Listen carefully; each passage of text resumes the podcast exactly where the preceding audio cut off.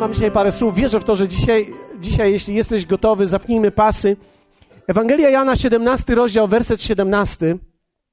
Powiedzieliśmy o tym tydzień temu i chciałbym wspomnieć, ponieważ wierzę w to, że jest to dla nas słowo na ten czas. Jestem przekonany, że on zmieni Twoje życie.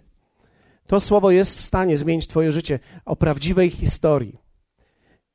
Jezus powiedział w swojej modlitwie arcykapłańskiej w Ewangelii Jana w 17 rozdziale, wersecie 17: Poświęć ich w prawdzie Twojej. Słowo Twoje jest prawdą. Powiedzieliśmy, że to jest bardzo interesujące słowo, greckie słowo. Ja nie chcę uczyć greki specjalnie, ponieważ sami dobrze nie znam, ale wiecie, wiedząc o paru rzeczach, dobrze jest widzieć to, dlatego że grecki język jest bardzo precyzyjny. Więc to słowo prawda to jest słowo aleteja. Nie aleceja, aleteja. Tak? Wszyscy wiedzą, jak to powiedzieć. Powiedzmy razem. Bardzo ładnie. Nie mogłem usłyszeć was przed ekranami, ale wszyscy jeszcze raz? Ależ piękny akcent macie grecki. Wow. To słowo użyte jest siedem razy w trzech Ewangeliach, a dwadzieścia razy w Ewangelii Jana. To słowo dokładnie, prawda, oznacza realność. Coś, co jest prawdziwe, coś, co się zbiega z rzeczywistością. Opowieść o czymś, pewien komunikat, który ma w sobie zbieżność z rzeczywistością. Powiedzieliśmy o tym, że to jest troszkę tak jak okulary 3D. Kiedy idziesz do kina, to tak naprawdę, żeby spojrzeć i widzieć dobrze 3D, musisz nałożyć okulary, co dla niektórych jest problematyczne i szczerze mówiąc, te okulary zawsze mi przeszkadzają, ale one tak naprawdę umożliwiają nam zobaczenie i dostrzeżenie tego, co jest schowane dla 2D, dla tego widoku, który tak naprawdę może być ukryty dla nas. Więc prawda to jest zejście się tych obrazów. Dlatego, że gdy patrzymy bez okularów, niektóre rzeczy są zamazane, ale gdy patrzymy z okularami 3D, nagle wszystko rozumiemy, że ten obraz ma sens. I to oznacza prawda, aleteja, to jest rzeczywistość, wyraz rzeczywistości. Jezus powiedział: poświęć ich, zanurz ich. Spraw, żeby żyli w tym i żeby to była część ich życia, rzeczywistość i ich prawdziwość, że w tej prawdziwości ich będzie również moc i siła. I wiecie, zobaczyłem, że większość ludzi nie akceptuje swojej własnej historii.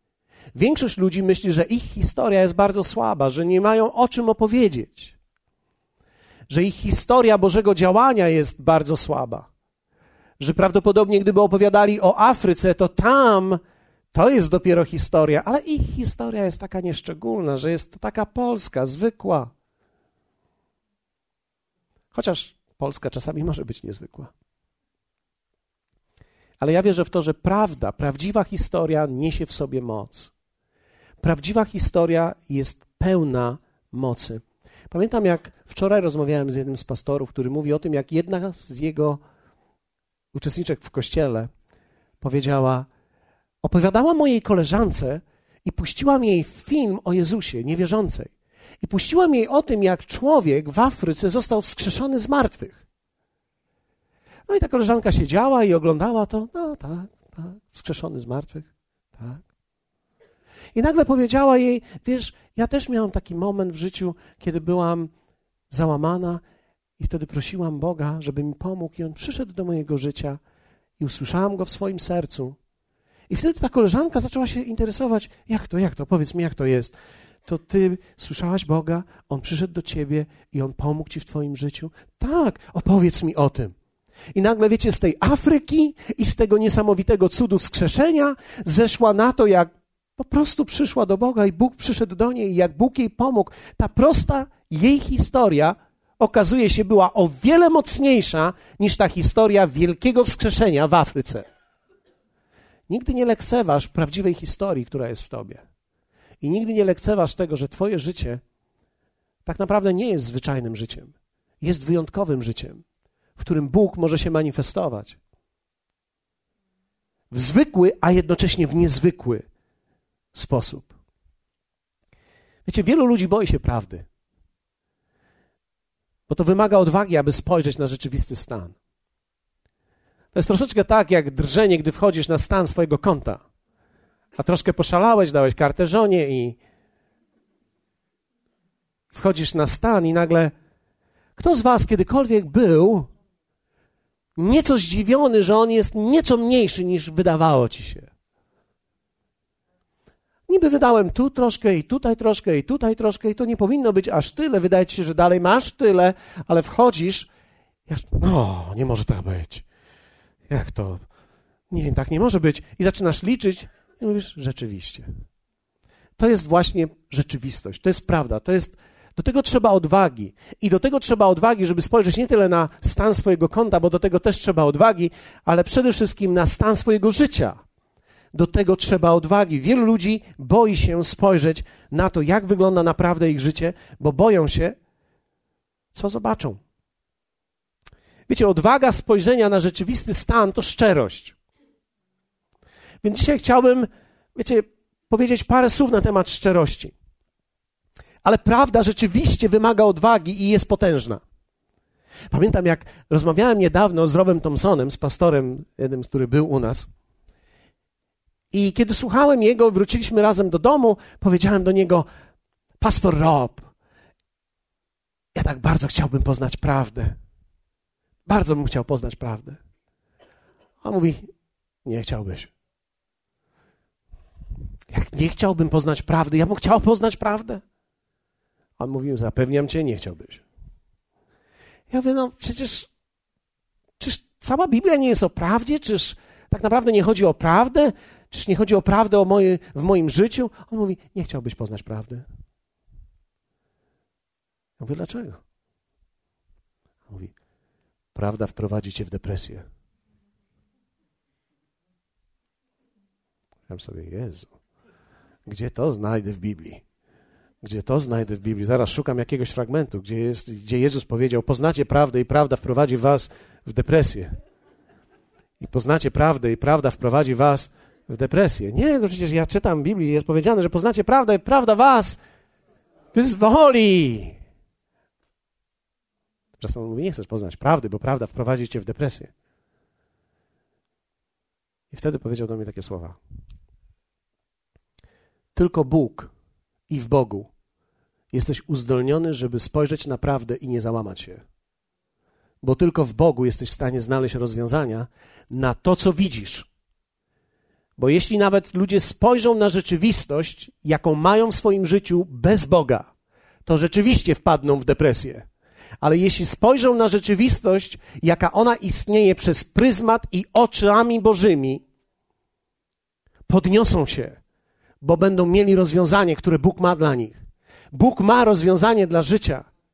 I Bóg nie ma się źle. Bóg nie jest dzisiaj w niebie załamany i w depresji z powodu tego, co widzi w swoim życiu. Co się dzieje na ziemi. Nie, dlaczego? Ponieważ Bóg ma rozwiązanie na to. Bóg ma rozwiązanie dla człowieka, Bóg ma rozwiązanie dla ciebie. Wiecie, odwaga spojrzenia na rzeczywistość to szczerość. Szczerość, jak okazuje się, jest czymś niezwykłym. Kto z Was chce powiedzieć, czy powiedział kiedyś o sobie, że jest szczerym człowiekiem? Nie podnoście rąk. Wiecie, przez niektórych szczerość jest przeceniana. Niektórzy myślą, najważniejsze, żeby być szczerym. Niektórzy nawet mówią, ja zawsze jestem szczery. Jestem szczery i co? Byłem zawsze szczery. I co? Szczerość jest często przeceniana. Ludzie mówią, że szczerość ponad wszystko, i dla niektórych szczerość to jest rozumienie rozumieją to w ten sposób. To jest postawić wszystko na stół. Jak jestem szczery, to otwieram lodówkę, przychodzi znajomy, albo przychodzi mój szwagier. Kiedy jestem szczery, to znaczy, że wystawię wszystko, co mam. To jest szczerość. Szczerość, niektórzy mówią, to jest powiedzieć, ile zarabiam. Albo ile zarabiasz. Ktoś przychodzi do ciebie i mówi, ile zarabiasz? A ty mówisz, 2600, 1300, 2700. Wszyscy ci powyżej pięciu nie mówią nic. Tak? To już jest. Którzy myślą, że szczerość oznacza powiedzieć wszystko, co wiem. Szczerość to jest wyznać wszystko. Szczerość to jest powiedzieć nieznajomemu o wszystkich rzeczach. Nie, to nie jest szczerość. To się nazywa nierozsądek. To nie jest szczerość, to jest nierozsądek. Jest wielu nierozsądnych ludzi. Wiecie, mają dobre serce, ale nie mają umysłu. Można mieć wielkie serce, bez głowy zginiesz. Powiedzmy razem, wielkie serce. Bez głowy to śmierć. Trzeba mieć wielkie serce, ale trzeba też mieć głowę. Trzeba mieć rozsądek, trzeba mieć mądrość. Dla niektórych być szczerym to jest odkładałem na remont mieszkania i uzbierałem 13 tysięcy. Już jestem blisko, potrzebuję 15, żeby zrobić remont mieszkania. Ale ktoś dzwoni i mówi: Masz pożyczyć 13? Bo ja mam problemy. A ty myślisz sobie: No, muszę być szczery więc odkładałem cztery lata, żeby zrobić remont, to poczekam jeszcze chwilę. On mówił, że za trzy miesiące mi odda, więc szczerze mu pożyczam wszystko. Można mieć wielkie serce i być nierozsądnym. Ja nie mówię nie pożyczaj, ale musisz być rozsądny, gdy pożyczasz. Dlatego, że szczerość to nie jest. Mam jeszcze, jeszcze mam dwie stówy, chcesz? Miałem je na obiad, ale Jestem szczery, więc oddam ci wszystko. Nie, to nie jest szczerość, to jest brak rozsądku. Ludzie czasami mylą szczerość i rozumieją ją w taki sposób, że to jest mieć wielkie serce i oddać wszystko. To nie jest właściwe. Trzeba być w tym również rozsądnym i mądrym. Dlatego, że może się okazać, że ten, który miał w tym momencie kryzys i pożyczył od ciebie twoje pieniążki, które miałeś na swój remont, nagle on ma kolejny kryzys. I teraz mamy dwa kryzysy. Mamy jego kryzys i mamy Twój kryzys. Ani on nie zrobił tego, co trzeba, ani Ty remontu mieć nie będziesz. Dla niektórych szczerość jest nieistotna, bo chodzi o to, żeby w życiu po prostu było dobrze. Więc myślą, że szczerość to jest tak naprawdę tylko i wyłącznie droga dla naiwnych. Że nie chodzi o to, żeby być szczerym, chodzi o to, żeby się wiodło. Ale wiecie, szczerość ma swoje miejsce w Biblii. I szczerość i prawdziwość są bardzo ze sobą połączone. Jak wielu z Was wierzy w to, że szczerość musi być w nas edukowana, żeby stała się prawdziwością? Nie wystarczy mieć tylko wielkiego serca trzeba mieć również rozsądek i mądrość, aby w życiu tak naprawdę rozwijać się i tworzyć i budować. Zobaczyłem, że wielu szczerych ludzi ginie. Wielu szczerych ludzi ginie. I cieszę się, że, słuchasz tego, bo mam nadzieję, że jesteś szczery i mam nadzieję, że nie zginiesz. Powiedz to do mnie, nie zginę. Powiedzmy razem, pastorze Pawle, jeśli chodzi o mnie, ja nie zginę. Wiecie, w Nowym Testamencie mamy kilka słów na szczerość. Przejrzałem je i zobaczyłem, że one są niesamowite. Nie będę was uczył wielu tych słów, po prostu opowiem o nich, dlatego że chciałbym, żebyście pamiętali to jedno greckie słowo, które wszyscy pamiętamy i ono brzmi... Nie, coś słabo już teraz. Zapomnieliśmy. Jeszcze raz? Bardzo ładnie. Jedno z nich oznacza, szczerość oznacza coś pojedynczego, albo tak naprawdę bez podwójnego dna. Czyli szczególnie jest to słowo używane w momencie, kiedy mamy dawać, robić coś dla innego człowieka. Aby robić to szczerze, dawać w szczerości, pomagać w szczerości, oznacza robić coś bez podwójnego dna. Po prostu zrobić to. Jeśli chciałbym dać, nie chcę, ale chciałbym, Wyobraźcie sobie. Wziąłem tutaj parę rekwizytów. Wyobraźcie sobie, że chciałbym dać Arturowi 100 złotych. Oczywiście, że nie chcę, od razu to mówię. Podejdź, zademonstrujemy to tym, którzy tego nie widzą. E, więc teraz wyobraźcie sobie, to trzeba sobie mocno wyobrazić, że ja bym chciał dać jemu 100 złotych. I teraz być szczerym w tym miejscu oznacza, że chciałbym mu dać bez podwójnego dna. Czyli daję mu, chcę mu pomóc, chcę go błogosławić, ale chcę dać mu to i nie myślę podwójnie. Czyli nie daję mu, bo za chwilę będę potrzebował, nie daję mu, ponieważ chciałbym kupić jego przychylność, albo być w jego grupie małej, albo nie daję mu, bo za chwilę chciałbym go poprosić, e, wiesz, Artur, e, wiesz co, nie mam samochodu, czy pożyczyłbyś mi auto, bo chciałbym do Gdańska wyskoczyć. Albo nie, na Litwę chciałbym pojechać. I teraz, i teraz y, on teraz nie wie, co ma zrobić, bo przed chwilą był błogosławiony, więc jest w takiej trudnej sytuacji, więc mu, mówi, no wiesz, no jesteśmy przyjaciółmi, więc no dobra, kiedy potrzebujesz nas? No jakoś sobie poradzę bez auta. ja wtedy dziękuję, dziękuję. Ja wiem wtedy, że to działa, ale wtedy moje dawanie ma podwójne dno. Szczerość, dziękuję.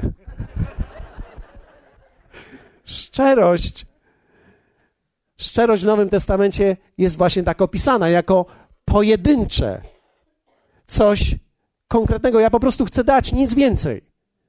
W dawaniu, w służeniu bądź pojedynczy, bez podwójnego dna. To jest niesamowite, można o tym oczywiście bardzo wiele mówić. Kolejne słowo mówi być przejrzystym. Mamy tutaj pulpit, który w pewnych miejscach nie jest przejrzysty celowo. Tak? Można powiedzieć, że ten pulpit jest nieszczery według Nowego Testamentu w nowotestamentowym kościele mamy nieszczery pulpit. Ten nieszczery pulpit prześwituje mu tylko woda życia, która jest szczera i błyszczy szczerze. I oczywiście tak właśnie opisuje to Nowy Testament, szczerość jako coś przejrzystego, że można spojrzeć i widzieć. To jest używane często, kiedy opowiadamy coś i mówimy do ludzi i rozmawiamy z ludźmi, to chcemy mówić w sposób przejrzysty, jasny, klarowny. Chcemy dawać im właściwą informację, mówić szczerze, mówić delikatnie i wrażliwie, ale szczerze. Chcemy, żeby ludzie byli w takiej wspólnocie też ze sobą, żeby w przejrzysty sposób mogli rozmawiać ze sobą, bo to buduje. W momencie, kiedy coś jest przejrzyste, jest wtedy jasne i klarowne. I kolejne słowo, które opisuje szczerość w Nowym Testamencie, pochodzi od słowa aletheia, to jest aletinos. I to słowo oznacza prawda, coś prawdziwego, coś, co ma w sobie pewną rzetelność informacji, coś, co ma w sobie zarówno to, jakie to jest, z tą dozą, jak powinno być. Takie, jakie to jest, jak również informacja, jakie powinno być. Czyli ja nie opowiadam tylko, jak się czuję, ale opowiadam, jak powinienem się czuć. To jest aletinos. Bardzo ciekawe. Bardzo interesujące.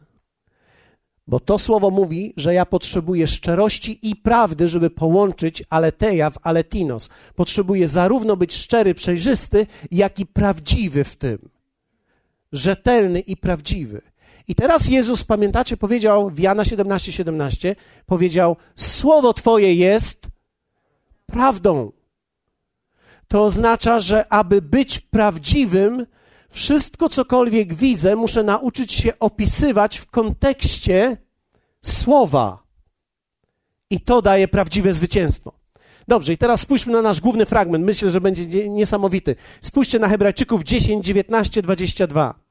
Mając więc, bracia, ufność, iż przez krew Jezusa mamy wstęp do świątyni drogą nową i żywą, którą otworzył dla nas przez zasłonę, to jest przez ciało swoje, oraz kapłana wielkiego nad domem Bożym, wejdźmy na nią ze szczerym sercem, w pełni wiary, oczyszczeni w sercach od złego sumienia i obmyci na ciele wodą czystą.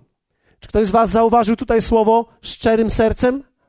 Mamy tutaj szczerym sercem. Wiem, że ten tekst dla tych, którzy nie są włączeni może w Kościół dzisiaj jeszcze, albo nie znają nieco Biblii szerzej niż tylko widzieli ją kiedyś na półce, ten tekst troszeczkę jest skomplikowany. Jest to list do Hebrajczyków, więc opowiada o świątyni tak naprawdę Starego Testamentu i odnosi ten obraz do tego, co w Starym Testamencie się działo.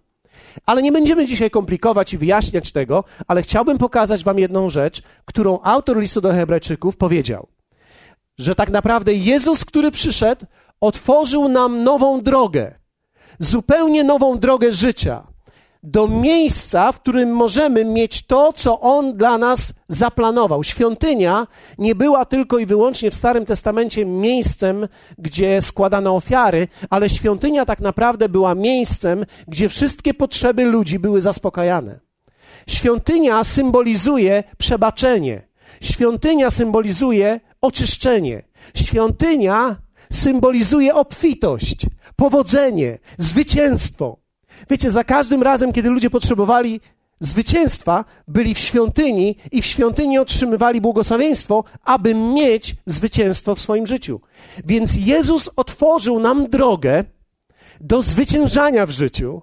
Jezus otworzył nam drogę do prawdziwego zwycięstwa, do prawdziwego przebaczenia. Jezus otworzył nam drogę do tych niesamowitych rzeczy, które mamy w Nim i wiecie, cały Nowy Testament mówi, co mamy w nim. Ja nie będę teraz tego wszystkiego opowiadał, ale to jest zupełnie nowa droga. I ta droga wymaga czegoś. Autor listu do Hebrajczyków mówi tak, w wersecie 22. Wejdźmy na nią szczerym sercem. Powiedzmy razem, szczerym sercem w pełni wiary, oczyszczeni w sercach od złego sumienia i obmyci na ciele wodą czystą. Mamy tą drogę.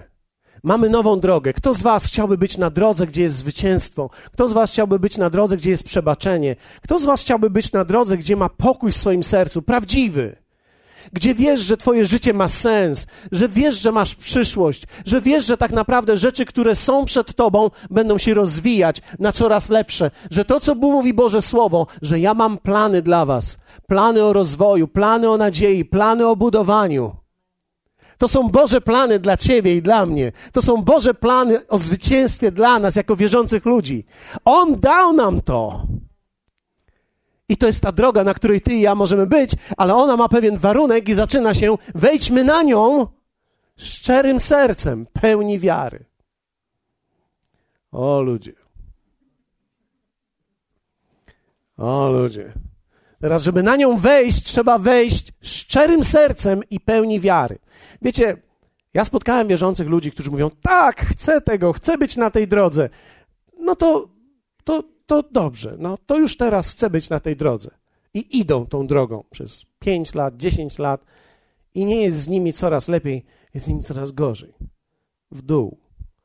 Hmm. Nie dzieje się. Dlaczego? Dlatego, że my nie umiemy do końca być szczerzy. Szczerym sercem. To jest być przejrzystym, bez podwójnego dna. To jest być w prawdzie, a to jest trudne.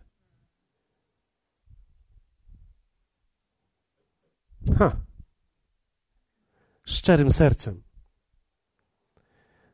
To słowo szczerym sercem dokładnie jest to słowo, o którym mówiliśmy, aletinos. W szczerości i w prawdzie. Tak jak jest. Tak jak ze mną naprawdę jest. Czyli mamy wejść i tutaj mamy dwa warunki. Szczerym sercem w pełni ufności. Szczerym, czyli tak jak jest ze mną, w pełni ufności. Potrzebuję kolejnej osoby, która mi pomoże.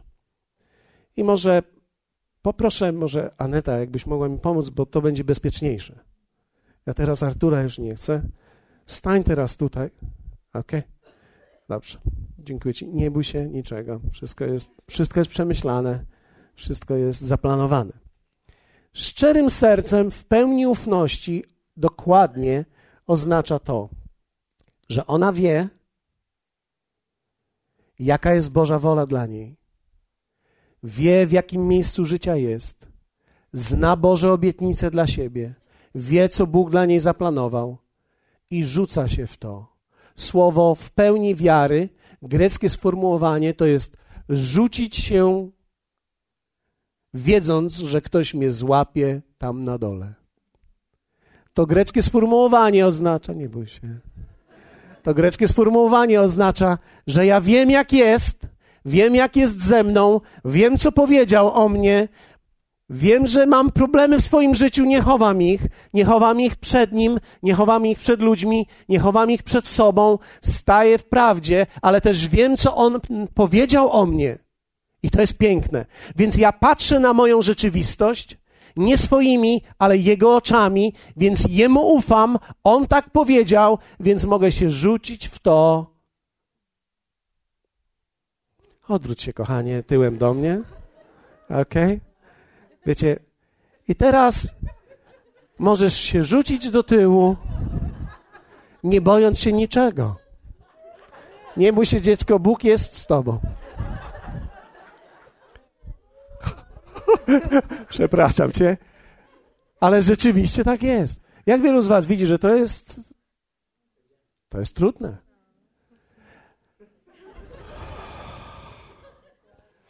Ty się bałaś, ty wiesz, jak ja się bałem?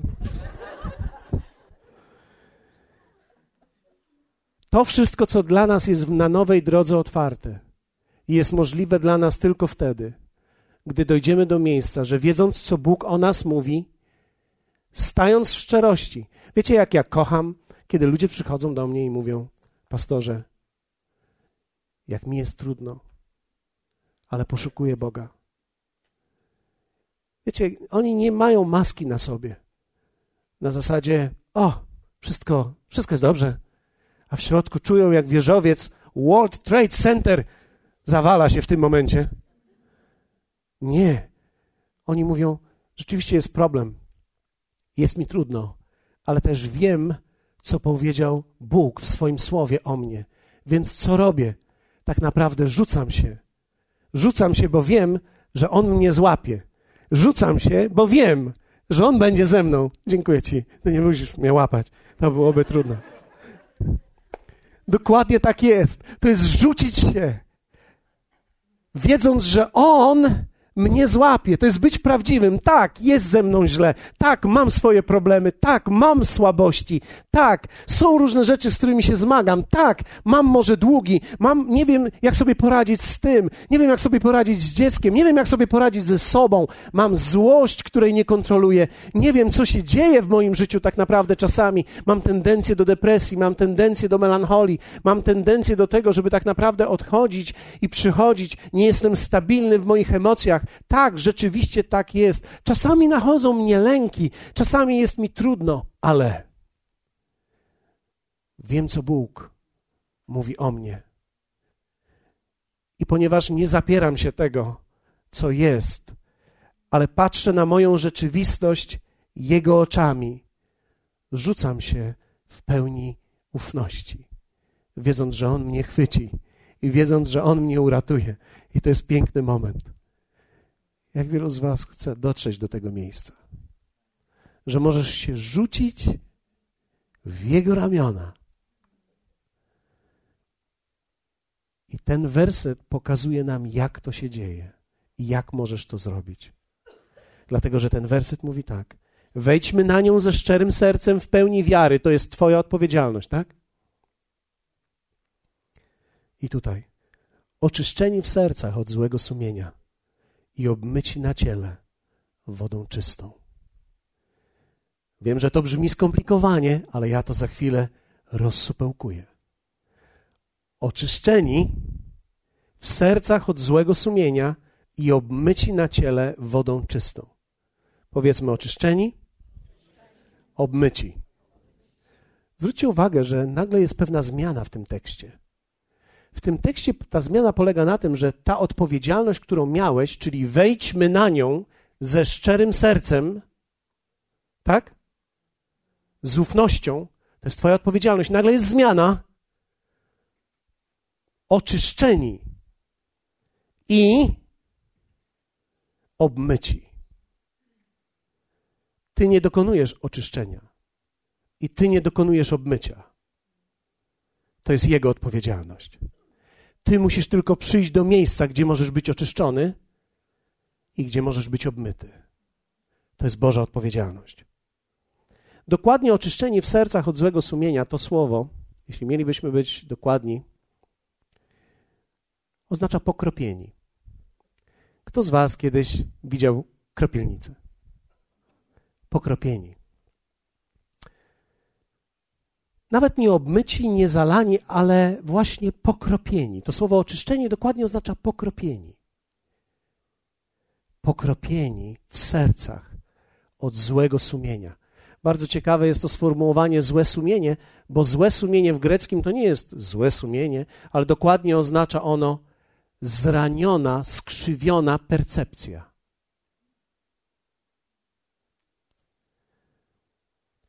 Zraniona, skrzywiona percepcja. Patrzenie na życie zranione. Patrzę na życie i widzę je źle. Jestem sam zraniony i ranię innych. I ponieważ jestem zraniony, moje zranienie sprawia, że widzę inaczej. Na przykład, kiedy pokłócisz się ze swoją żoną i wymienicie sobie parę ostrych słów, tak jak niektórzy z Was dzisiaj rano. Nikt tutaj na sali nie podniósł ręki, mam nadzieję, że ktoś z Was tam. Więc kilka ostrych słów padło i kobieta, która była dla ciebie przed chwileczką piękna. Patrzysz na nią i widzisz. Hmm, inna jest jakaś. Cera ta sama, oczka te same, inaczej patrzą, już widzisz te kąciki inaczej skrzywione, już widzisz tutaj, że w inną stronę to jest i nagle postrzegasz osobę pod wpływem zranienia, które otrzymałeś. Zranienie skrzywia naszą percepcję. I tutaj autor listu do Hebrajczyków mówi dokładnie tak, że to, co musi się stać z Tobą, abyś mógł w ufności rzucić się w Bożą prawdę i w szczerość, potrzebujesz być oczyszczony, pokropiony w swoim skrzywionej percepcji, w swoim zranieniu. Bardzo ciekawe słowo, które jest tutaj użyte, to jest dokładnie pokropić. Dlaczego? Bo się nie leje na zranienie. Delikatnie trzeba pokropić. I tutaj jest wszystkie odniesienia do Słowa Bożego. Delikatnie trzeba skrapiać słowem zranionych ludzi. Delikatnie. Delikatnie trzeba im dać słowo. Nie zalać strażackim wozem, ale im bardziej człowiek jest zraniony, tym bardziej potrzebuje delikatnego skropienia. Delikatnie. I wtedy to zranienie nie będzie zranione bardziej, ale zacznie się goić, bo to słowo zacznie wpływać uzdrawiająco na jego życie. Nie potrzebuje człowiek wtedy mnóstwa informacji o Biblii. Potrzebuje delikatnie słowa o tym, co Bóg mówi do niego, jaki on jest. I to delikatne pokropienie, które czasami ma miejsce, kiedy dwóch ludzi rozmawia ze sobą. Czasami, gdy jesteś sam, słyszysz, jak Bóg mówi do ciebie. On nie zasypuje cię wtedy. Czy to nie jest ciekawe, że kiedy Bóg do nas mówi, rzadko kiedy mówi do nas całym rozdziałem?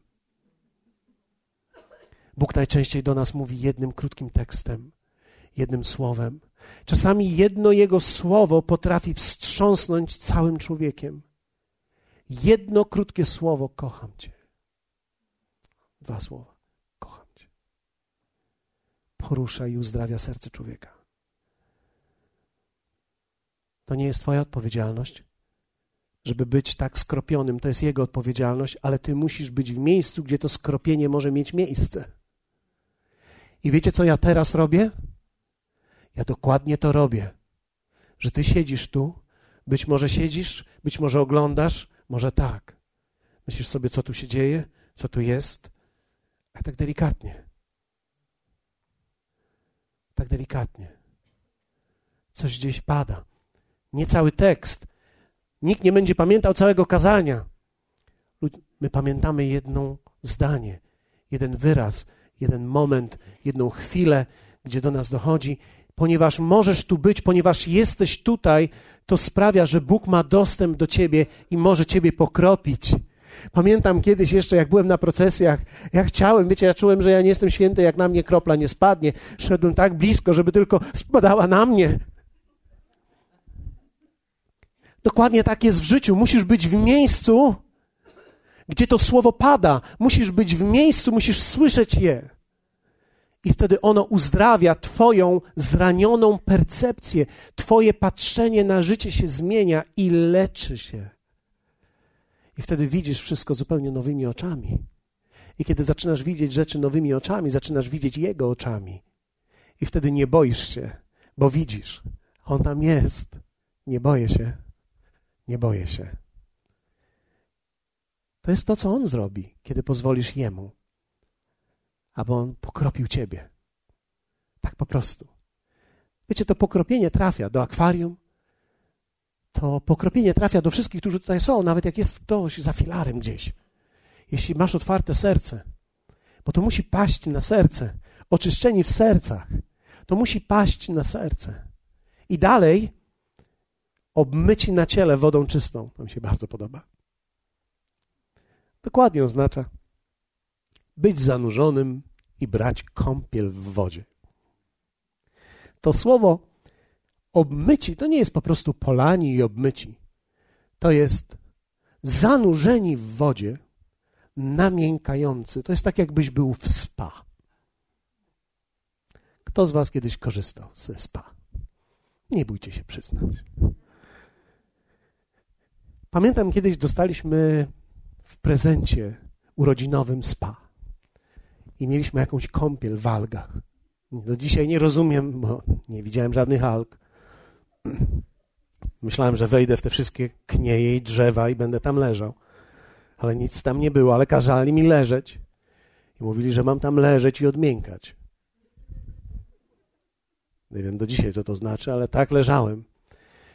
Wiecie, to jest dokładnie to, co się działo w Starym również Testamencie, zanim kobieta poszła do króla.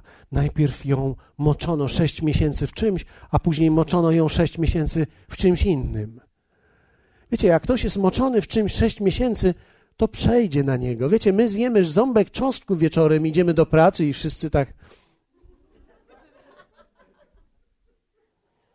Wyobraźcie sobie teraz sześć miesięcy w czymś, to jest dopiero spa. I dokładnie to słowo obmyci na ciele wodą czystą oznacza zanurzeni w słowie. Leżący w spa słowa.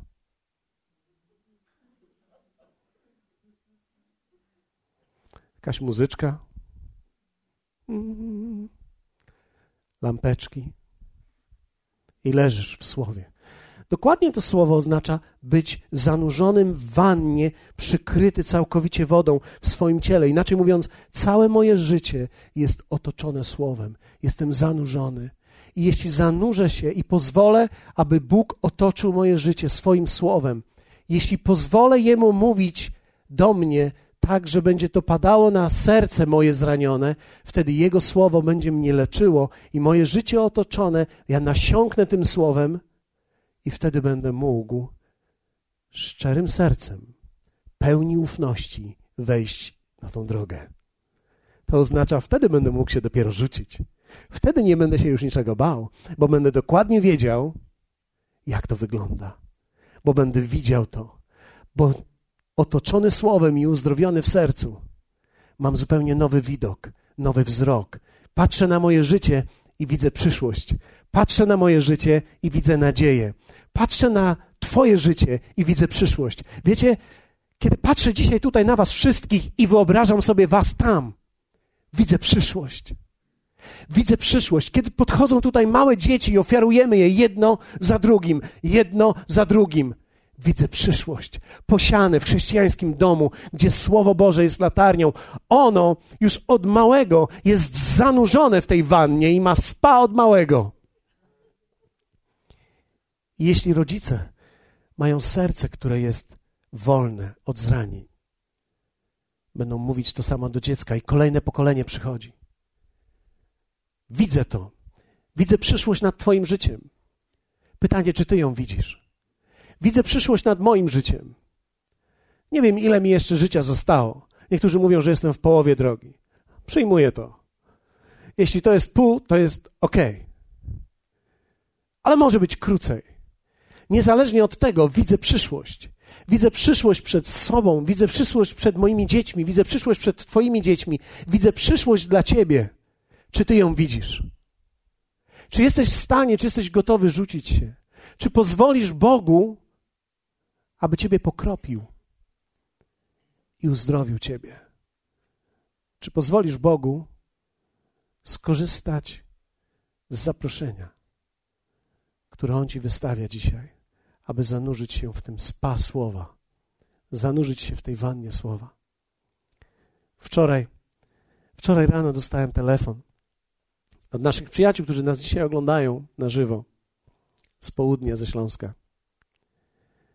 Ach, ten człowiek jest w stanie zachęcić. Zadzwonił do mnie i powiedział: Pastorze Pawle, grudzień był fantastyczny, głosiłeś wspaniałe słowo. Oni dostają z miesięcznym opóźnieniem.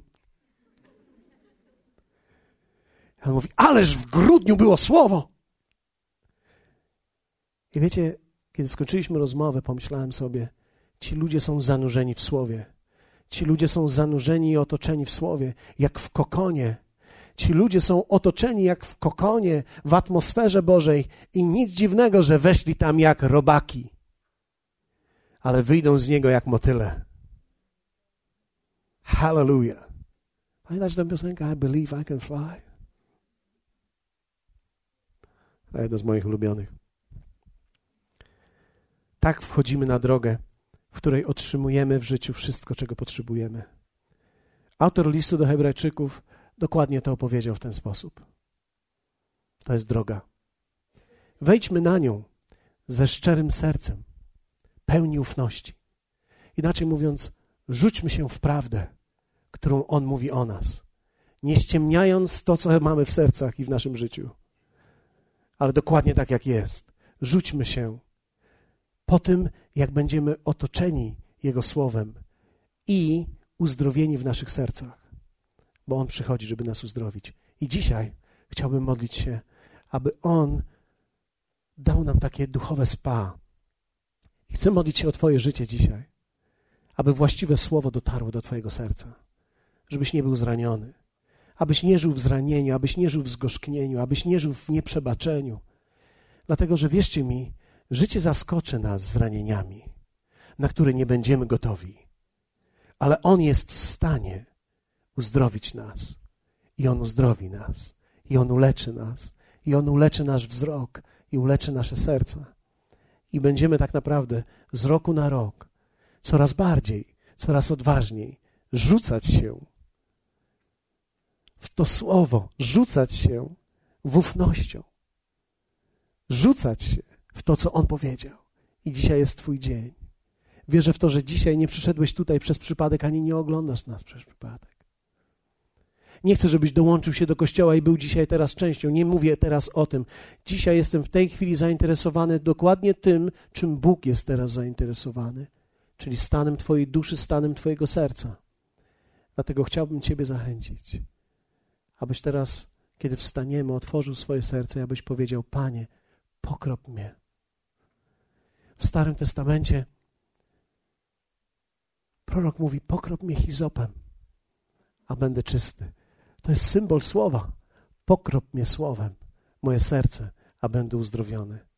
Powstańmy. Wierzę w to, że to jest moment modlitwy, więc jeśli jesteś i oglądasz nas teraz na żywo, chciałbym, żebyś modlił się w swoim własnym domu, tam gdzie jesteś. Módl się razem z nami, a my będziemy tutaj stali przed Panem, za Tobą również i za tymi, którzy tego potrzebują w tym momencie. Wiecie, Kościół to nie jest miejsce dla doskonałych ludzi. To nie jest miejsce dla ludzi, którzy mają wszystko poukładane. To jest miejsce dla ludzi, którzy chcą otrzymać od Niego to, co jest w darze dla nas. To jest to życie, które mamy w Jego Słowie. Kościół to nie jest miejsce dla ludzi, którzy udają. To jest miejsce dla ludzi, którzy w prawdzie otrzymują zwycięstwo. Wiecie, istnieje prawdziwe zwycięstwo w Bogu. Gdyby tak nie było, to bym wam powiedział. ale ja je mam. I wiem, że ono jest prawdziwe i realne. I wiem, że bez względu na to, w którym miejscu znajdę się mojego życia, jedno Jego słowo, które będzie jak pokropienie do mojego serca, jest w stanie uleczyć mnie. Jest w stanie naprawić moje widzenie. Jest w stanie sprawić, że kiedy spojrzę na swoje życie w przód, będę widział nadzieję tak, jak On widzi nadzieję. Będę widział wzrost tak, jak On widzi wzrost. Będę widział zwycięstwo tak, jak On widzi zwycięstwo. Będę widział rozmach tak, jak On widzi rozmach. Kiedy czytam słowo, On mówi: Nie bój się i nie krępuj się, porozciągaj paliki, porozstawiaj dalej, rozszerz się, bo się rozprzestrzenisz na prawo i na lewo, mówi. Wiecie, my patrzymy czasami i słyszymy słowa z zewnątrz: kryzys, trudność, ciężko, bardzo źle. I nie chodzi o to, żeby teraz powiedzieć: Nie, nie, nie jest źle. Tak, jest źle. W niektórych miejscach, w niektórych sytuacjach jest ciężko. No ale cóż? Czy mam zostać w tym miejscu i biadolić nad sobą i martwić się tym, co jest z moim życiem? Czy może raczej otworzę się na to, co On mówi i pozwolę Jemu uleczyć moje serce i uleczyć moje patrzenie na to, co się dzieje wokół mnie, aby dać mi nadzieję, aby dać mi zwycięstwo i aby, abym był w stanie ruszyć w tą stronę i w tą drogę. Jeśli jesteś tutaj dzisiaj i chciałbyś, aby Bóg dotknął Twojego serca i uzdrowił je. Ostatnio rozmawiałem z kimś i jedna osoba powiedziała: Ten człowiek jest twardy, ten człowiek nigdy się nie zmieni, ten człowiek ten człowiek nigdy się nie zmieni. Wiecie, nie ma twardych ludzi, są tylko zranieni ludzie. Im bardziej poraniony jest człowiek, tym bardziej twardy jest i na, tym bardziej twardego wygląda. Ale ludzie potrzebują Boga, bo to jest nasza naturalne, to jest nasze naturalne środowisko, to jest być z Nim. Bez Niego umieramy. I gdy nawet najtwardszemu podasz troszeczkę tej wody, lekko skropisz, to może nie od razu, ale po pewnym czasie. To, co było w nim ciężkiego i twardego, namięknie, odpadnie. Takie czasami czyści różne rzeczy, gdy garnek jest zbyt bardzo przepalony, nie wiadomo co z nim zrobić, nalewasz w niego wody i czekasz bo wiesz o tym, że ta woda tak delikatnie, po prostu stojąc, ona sprawi, że oddzieli ten brud od tego, co jest prawdziwe. I wiesz, że później będzie łatwiej. I to jest dokładnie to, czego potrzebujemy. Kto z Was czuje, że potrzebuje w tym, w tym roku, w tym życiu, w tym, w tym momencie tego dotknięcia, tego skropienia słowem? Jeśli jesteś tutaj, podnieś swoje obie ręce i będziemy modlili się o to.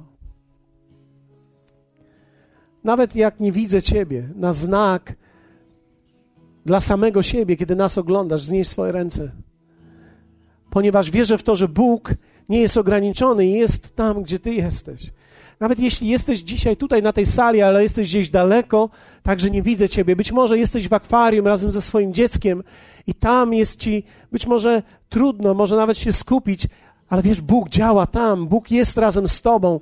Otwórz swoje serce i On przyjdzie do Ciebie i On przyjdzie, dotknie Ciebie, uzdrowi Ciebie, bo taki jest nasz Bóg. On czeka, On otworzył tą drogę. Jezus umarł za tą drogę. Jezus uczynił tą drogę dla Ciebie i dla mnie. Nie po to, abyśmy my stali przed tą drogą, ale abyśmy weszli w tą drogę. Szczerym sercem, pełni ufności. Oczyszczeni w sercach od złego sumienia obmyci na ciele wodą czystą. Duchu Święty, proszę Ciebie, abyś teraz działał w sercu tych ludzi, którzy wznieśli swoje ręce. Ci, którzy w swoim sercu mówią i wołają do Ciebie, dotknij mnie. Uzdrów moją percepcję, uzdrów moje patrzenie, uzdrów moje widzenie. Jestem tutaj, staję przed Tobą i potrzebuję, abyś mnie dotknął. Ja również staję między wami, nie jako pastor często w modlitwie, ale jako brat, jako ten, który zmaga się tak samo z rzeczywistością życia, jak każdy człowiek i potrzebuję tego, aby On dotknął moje serce, aby dotknął moje oczy, abym zobaczył, abym widział to, co tylko On może mi pokazać. Dlatego, że rzeczywiście tak jest, że jeśli spojrzę na moje życie i na życie wielu ludzi bez Boga, można naprawdę się załamać. Ale jeśli spojrzysz na trudną sytuację oczami Bożymi, tam zawsze będzie nadzieja, tam zawsze będzie można się podnieść, tam zawsze można coś odbudować, tam zawsze można zacząć na nowo, tam zawsze można się podnieść, oczyścić i zmienić. Zawsze jest nadzieja i to zawsze zadziała. Wiecie, widziałem ludzi, którzy ze sceptycyzmem podchodzą do tego, ale ci, którzy uwierzą w to proste przesłanie, będą widzieli, że ich życie będzie zmienione i wierzę w to, że takie będzie właśnie Twoje życie. Powiedzmy to Jemu.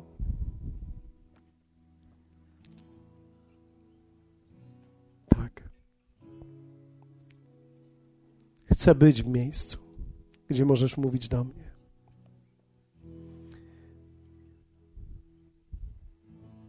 Chcę otoczyć się słowem. Tak. Chcę zanurzyć się w tej wannie słowa. Tak. Tak. Mówię tak na Twoje słowo w moim życiu. Na tą realność. Na tą prawdziwość.